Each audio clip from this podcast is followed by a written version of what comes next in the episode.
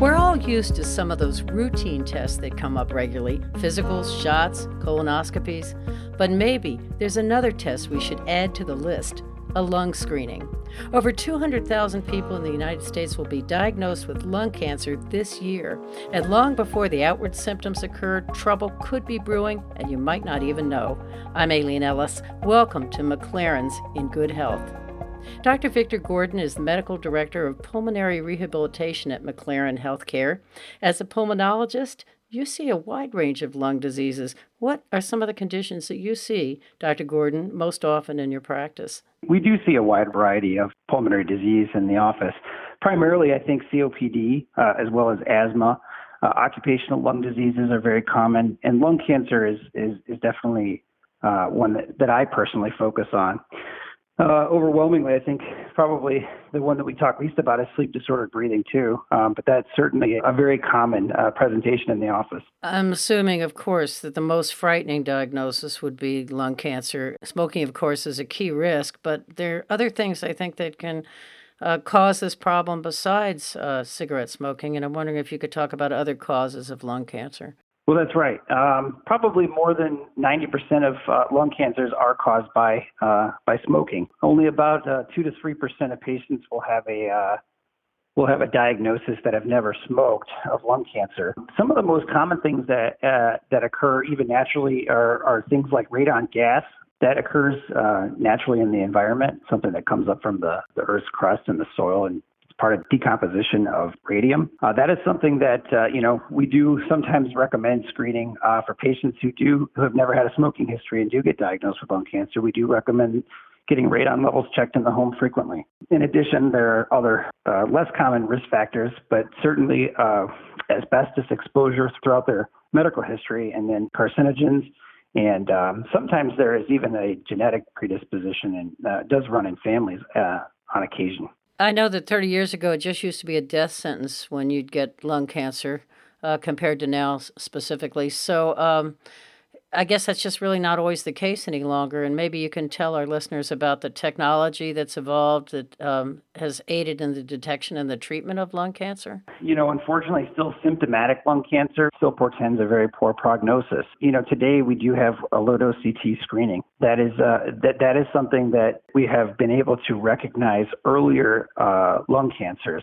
About half the patients that do undergo low-dose CT screening will be diagnosed in an early stage or stage one condition, and this allows them to be treated, and many of them even cured. Um, of, of lung cancer. So, maybe you could describe a little bit of what this screening involves if you were to go and have it done. We don't screen everybody. Uh, low, low dose CT screening is offered to a very specific patient population.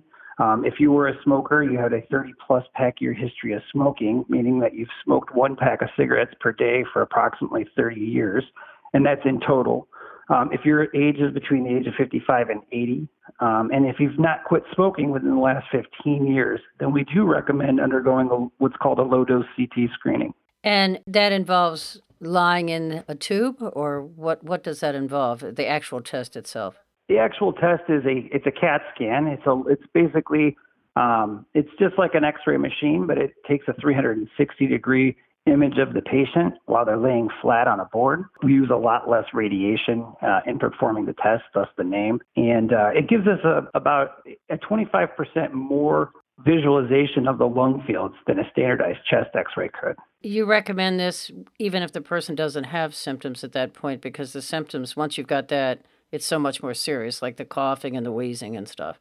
Unfortunately, today, one of the things that we don't talk about too often, but is is very is that lung cancer is being diagnosed in more non-smokers these days than smokers themselves, and so. Uh, we do recommend, you know, if you do fall into the category, to get screened early and get screened uh, every single year. You've covered the risk factors in terms of smoking and when you need to get it in relation to that, but uh, are there other risk factors that would sort of pinpoint you right off the bat that a person should get screened? Yeah, I mean, if a patient does have a strong family history of lung cancer in their family, like we said before, there does seem to be a genetic predisposition. Um, there are environmental factors um, which can be uh, within households. So, uh, one of the things, another strong predictor of, of the potential for a lung cancer would be having a, a family history or even a personal history of another uh, cancer. Tell me a little in terms of uh, the screening. It doesn't take very long, but you get almost instant results, I assume. The actual time at the facility, usually it's done at most hospital based facilities, can be done in the outpatient diagnostic setting as well. Um, usually the test only takes a few minutes to complete, and it's very easy to schedule these patients. It's, it really doesn't take a lot of time. So once the screening is done and you get the results, let's say that it's positive, um, I know there are many treatment options you can pursue, and maybe you could correlate that with some of the results you might get from a lung screening. About half the patients, as mentioned before, will be diagnosed with a stage one diagnosis if they do find a lung nodule. Usually, the lung nodule will lead to more testing. Uh, that can be done by uh, biopsy, either uh, done bronchoscopically by a pulmonologist, and it could be done by percutaneous uh, fine needle aspiration by an interventional radiologist. Once we do confirm a diagnosis of lung cancer, if it is early stage, there's there are several options available to patients. Uh, surgery would be one, that or uh, SBRT, which is stereotactic radiotherapy, which is performed by a radiation oncologist. Those are some of the treatment options available if it's early stage. If the patient is uh, found to have a later stage diagnosis, chemotherapy in concert with radiotherapy is generally preferred uh, without surgical intervention. And in your practice, just your experience yourself, how many people have you had that have come in, probably felt pretty well, but had a history in their family of lung cancer or they'd been an ex smoker. Um, and they have this screening and something shows up. Is it, is it a lot of people? Well, if we screen the general population, which we don't, um, about 20% of the population would actually have a, a lung finding or a lung nodule. So um, it's important that we relay this information to people uh, to help alleviate anxiety about you know abnormal findings on low dose CT screenings. Unfortunately, it's still a very low percentage of the population that will have a positive screen. Only about three percent of the patients uh, that were identified in the National Lung Screening Trial you know, actually did go on to get diagnosed with lung cancer.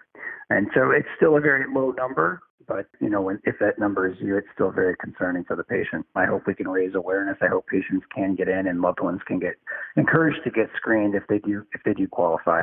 Dr. Victor Gordon is the medical director of pulmonary rehabilitation at McLaren Healthcare. To learn more about Dr. Gordon or submit a question, visit mclaren.org forward slash Gordon. I'm Aileen Ellis. Till next time.